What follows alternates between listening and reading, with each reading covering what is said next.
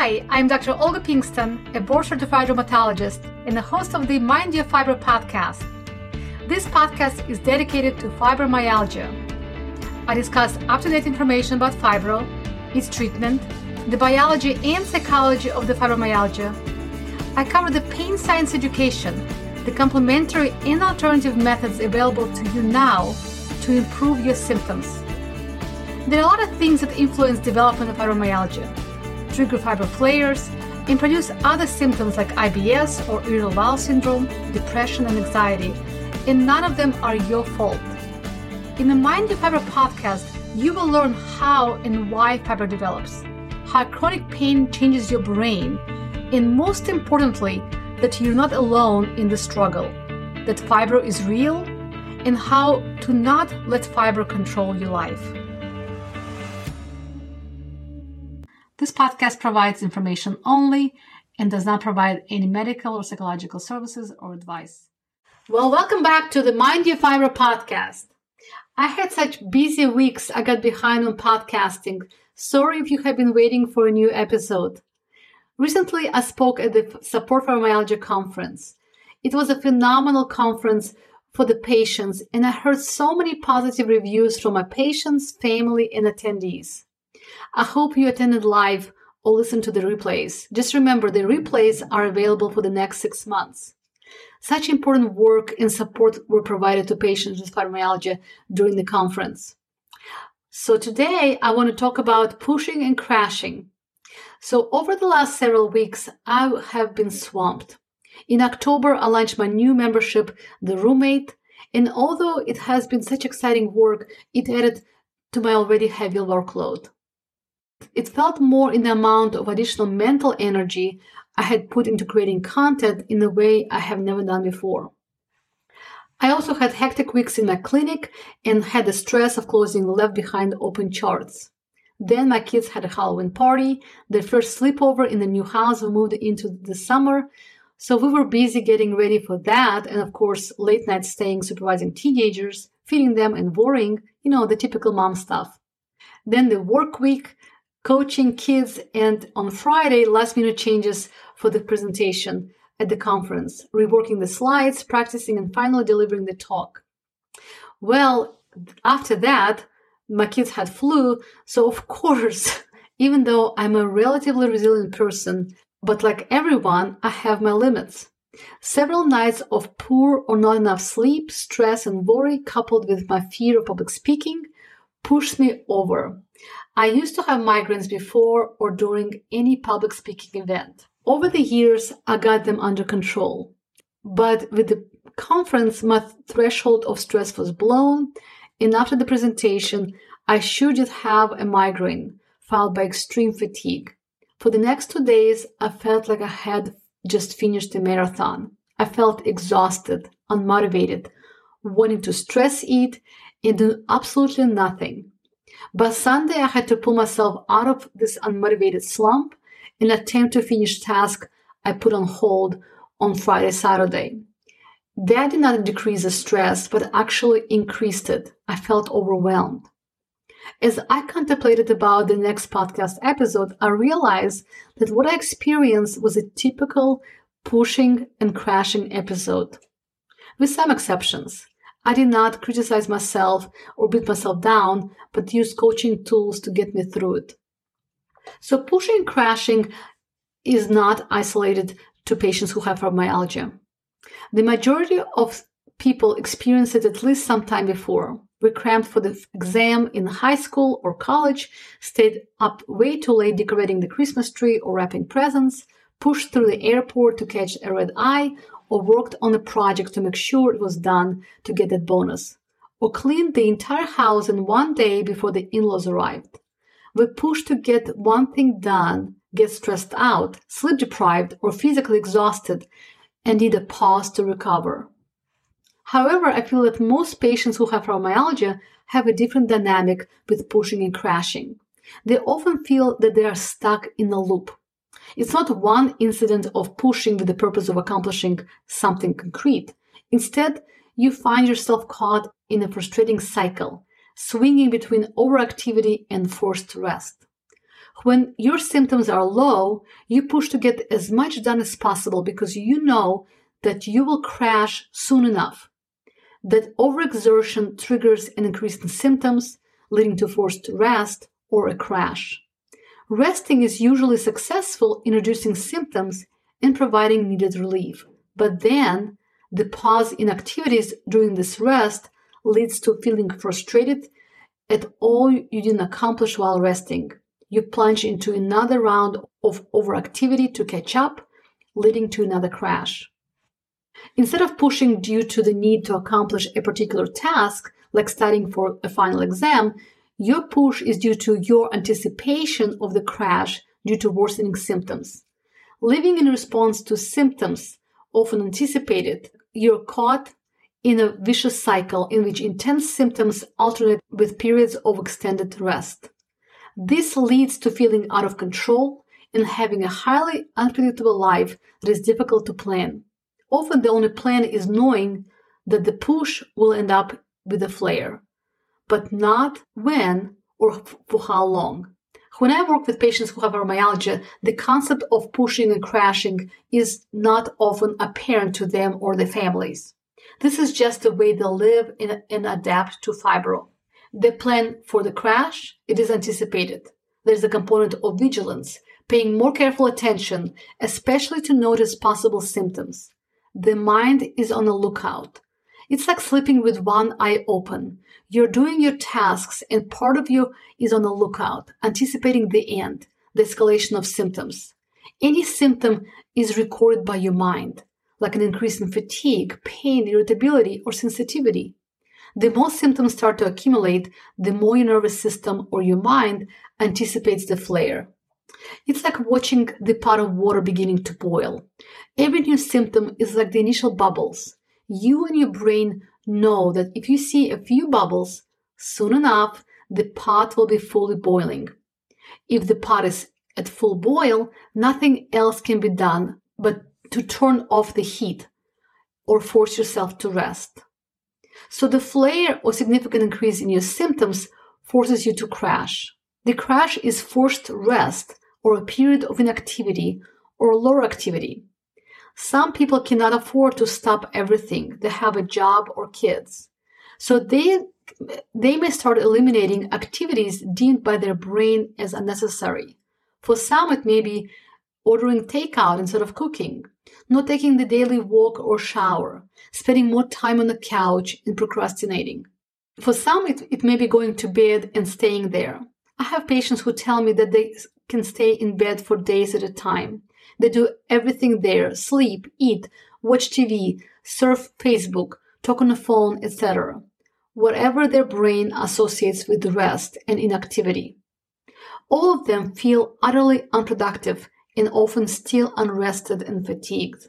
After the inactivity, full stop, or reduced activity, the crippling nagging starts as frustration, guilt, shame, and inner criticism boil over. As I coached clients, they tell me that they often think of themselves as worthless, hopeless, inadequate, or just plain awful about themselves, the need to rest, and accumulating things that are not being done. The motivation to get out of bed or the rest phase of the pushing crashing cycle often comes from negativity, most people don't start by telling themselves, well, I feel great now. I'm rested.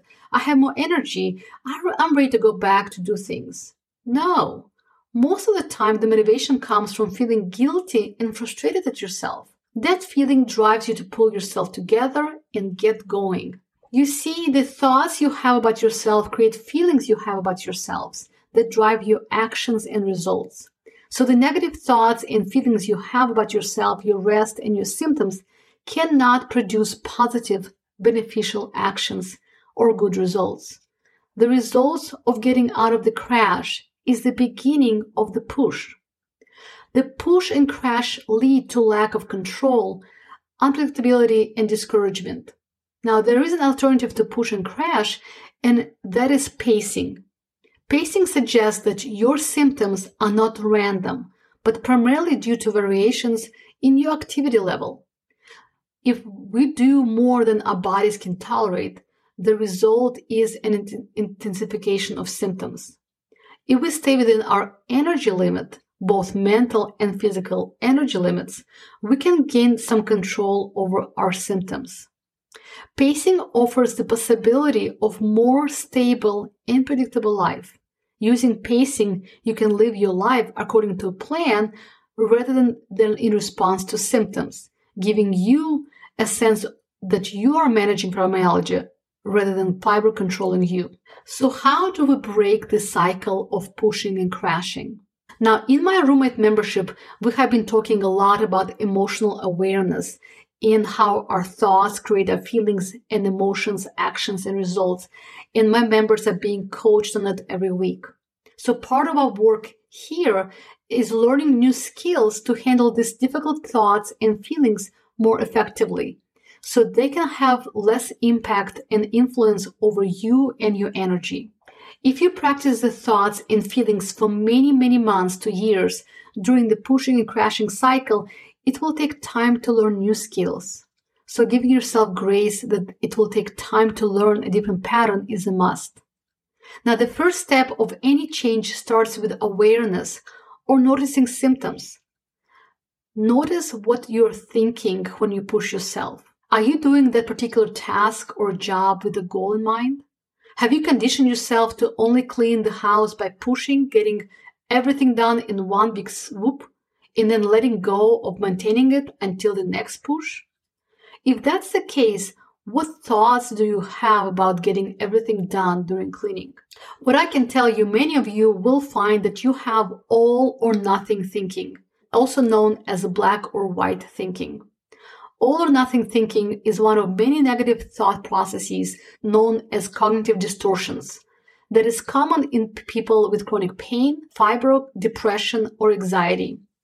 All or nothing thinking is especially common in perfectionists. I will have a separate episode on perfectionism, but for now, I want you to realize that perfectionism is coping mechanism, that perfectionism is a coping mechanism and often arises from a fear of judgment, or disapproval from others. It's not a good thing. All or nothing thinking, it's either perfect or disaster. You treat yourself like a failure if you don't feel physically or mentally well enough to perform a task you plan to do.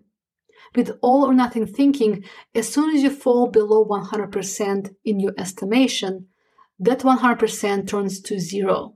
Example of black and white thinking could be getting a B on a test in school and feeling like you failed because you did not get an A. During cleaning your house, you did not finish cleaning one room and now you think the whole place is, is disaster. During your job interview, you choked on one question and even though you got the positive feedback and all the other questions were answered great, now you think you will not, should not, or even don't deserve that new job. You did not send a birthday card to your friend and now you think you're a terrible friend and she will never forgive you. If you eat one cookie, the whole diet is now ruined. Might as well eat the whole box. Here's what you may catch yourself doing. You often use words like always, never, should, and shouldn't. You wouldn't try something unless you're confident you can do it perfectly. Small mistakes can make you feel like a total failure. You have a hard time receiving feedback positive or constructive. You won't try something unless you're confident you can do it perfectly. Here are some ways all or nothing or black and, white thinking affects us. It causes decreased confidence and self-esteem, feeling like a failure, fear of asking for help, lack of self-compassion and unwillingness or inability to forgive yourself, and having difficulty thinking of solutions to find a middle ground. So letting go of the black and white or all or nothing thinking or just noticing it is a good start as you learn how to avoid the push. As you catch shooting yourself, be on the lookout for this type of thinking. Once again, just notice. Don't use it as an excuse to beat yourself up again. This is a game of noticing. And if you notice what you do even once, you're doing great. So pushing yourself to get things done or keep doing it until you're totally exhausted. Notice that. We're trying to notice it and catch ourselves in the act. Because if you are not totally exhausted, collapsed, and incapacitated, it is easier to be more rational and follow through. It's like shopping when you're hungry. If you're starving, all rational thoughts are out and you will buy whatever you see because of hunger. So we're trying to prevent a crash by noticing thoughts and feelings that lead you into actions, hoping that you will not end up in the crash mode. Another part of pushing and crashing is the anticipation of a crash. I had a client who would plan every event, every outing, everything strenuous or active with a day of crash after, regardless of how she felt. Saturday is, is busy with shopping, cooking, cleaning, and date with her husband, and Sunday is nothing. A day in bed with Netflix to recharge, rest, and improve symptoms that she may or may not have because of the fear that if she does not do that, she will certainly end up in a fibro flare. This is called anticipatory anxiety.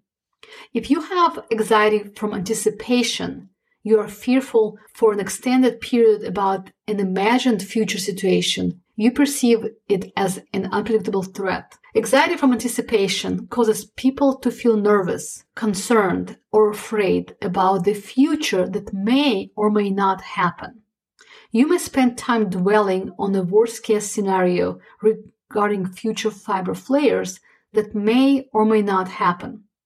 You see, your brain can only predict things based on your prior experiences and has a negative bias. We tend to think more negatively and predict negative outcomes with much more ease than successful ones. If you had an excellent busy Saturday and woke up in the fibro flare on Sunday, you may start thinking that, of course, I had too much fun, too good to be true to feel this well after all that action. No wonder I'm in a flare. Your brain will take notice and connect Saturday and Sunday into one experience, one continuum. Now it will be vigilant after any event to look for symptoms or worry ahead of time, trying to prevent them. If you worried and anticipated a flare and got it, your mind got the evidence that it was right. So it may be an interesting dynamic. Part of you pushing the black and white thinking, do all the task or your failure kind of thinking, and the other part of your mind is anxious with anticipation that all that work will make you crash. That is a lot of mental energy being spent. And with increased anxiety, you are easily distracted, feel apprehensive, and have more unfounded irrational thoughts. You may start feeling overwhelmed and spinning. Your mind may start fortune telling, trying to predict the future. What will happen if you don't finish your tasks? Catastrophizing by assuming the worst will happen, or magnifying the situation by thinking that one little thing you don't do or complete will ruin everything. A lot of mental energy is being spent ahead of time, contributing to fatigue and mental and physical exhaustion. That mental energy that was increasing in the temperature of your negative thinking, spinning and spinning, got your pot to boil. You're starting to boil over and the only solution you see now is to turn off the heat, to stop whatever you're doing because it's exhausting and mentally painful. And you are already tired and physically exhausted from the fibro or other medical conditions you have, and you also have brain fog and pain. You beat yourself to do things, beat yourself down for feeling your symptoms or anticipating them, and you are spent. No wonder you see that the only way out of it is to crash and do nothing. So now you crashed and your body and mind got the pause. If your brain beat you into a pulp to the point of a crash, you now got a nice warm bed with a long nap or a cup of tea and Netflix as a reward, what do you think the pattern will start to form if you keep doing it? Like a toddler that got away with a cookie, even if you told him no, your brain will try to get that reward of a crash, the pause, something pleasant the mental and physical rest. And if you don't reward yourself with rest unless you pushed and crashed, if the only rest you get is with crashing, your mind will find a way to get you there again and again. What you practice make it stronger. You have created a pattern.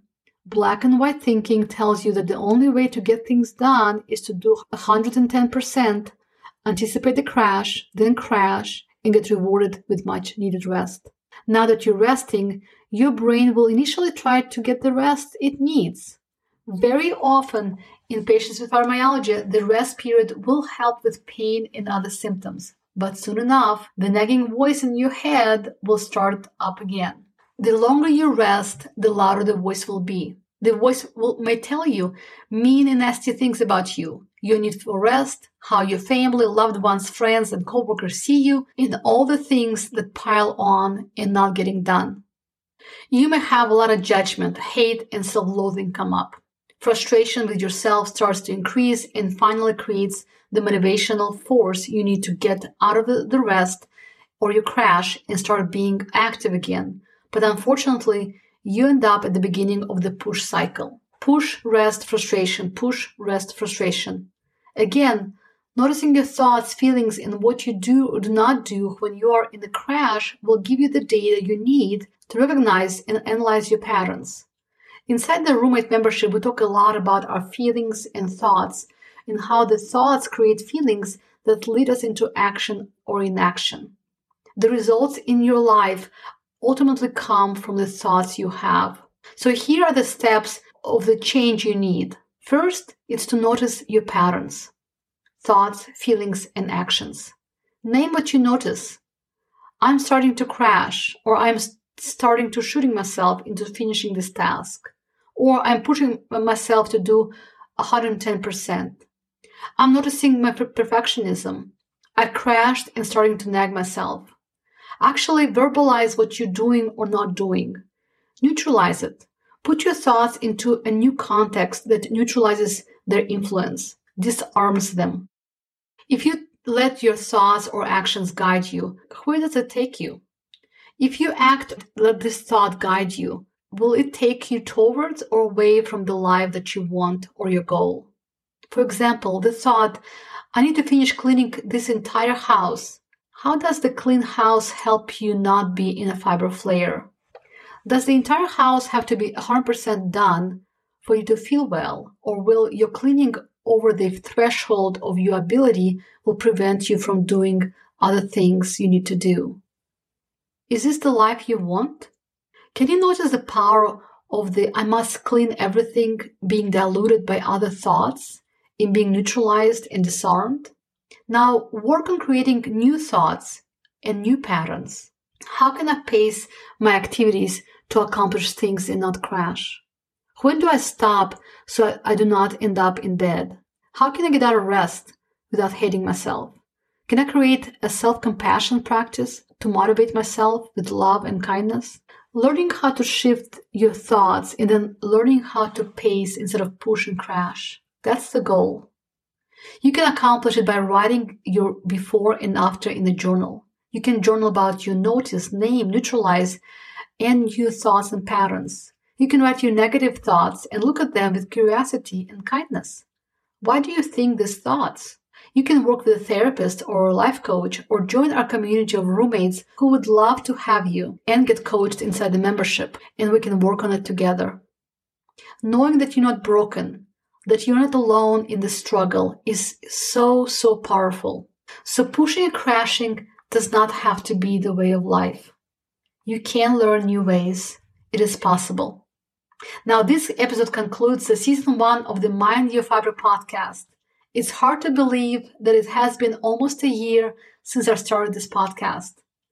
I just created a guide of the first season of the podcast. Now, Mind Your Fibro podcast season one covers many topics. It covers the basics what is fibro, how it is diagnosed and treated. Other episodes cover pain science, the pain stress and fear connection, self care, diet, exercise, and sleep. This season also includes important topics on grief, relationships, pelvic pain, and pushing and crashing. So the season one guide includes the list of all episodes as well as fill in the blank guide for episodes so you can follow along, pay attention to the material, fill in the blanks, and have some fun. Now, the link to download this guide is in the show notes. If you listen to this podcast and it resonated with you, please write a review. I would love to hear what you think of this podcast and it will help others to find it. Thank you so much for listening. I will talk to you soon. Thank you for listening to this podcast. If you enjoyed today's episode, the best thing you can do is to share with someone and leave a review and rating. This helps me support more people just like you move toward better life with fibromyalgia. All you have to do is to go to the platform you're listening on, click the share button or the icon, and just send it to a friend. I so appreciate you taking your time to do so. Make sure you sign up or subscribe to this podcast so you can get the most up to date information in the new episodes. Thanks for joining me today, and I will see you next week. And don't forget to mind your fibro. Disclaimer this podcast provides information only and does not provide any medical or psychological services or advice. None of the content on this podcast prevents, cures, or treats any medical or mental condition.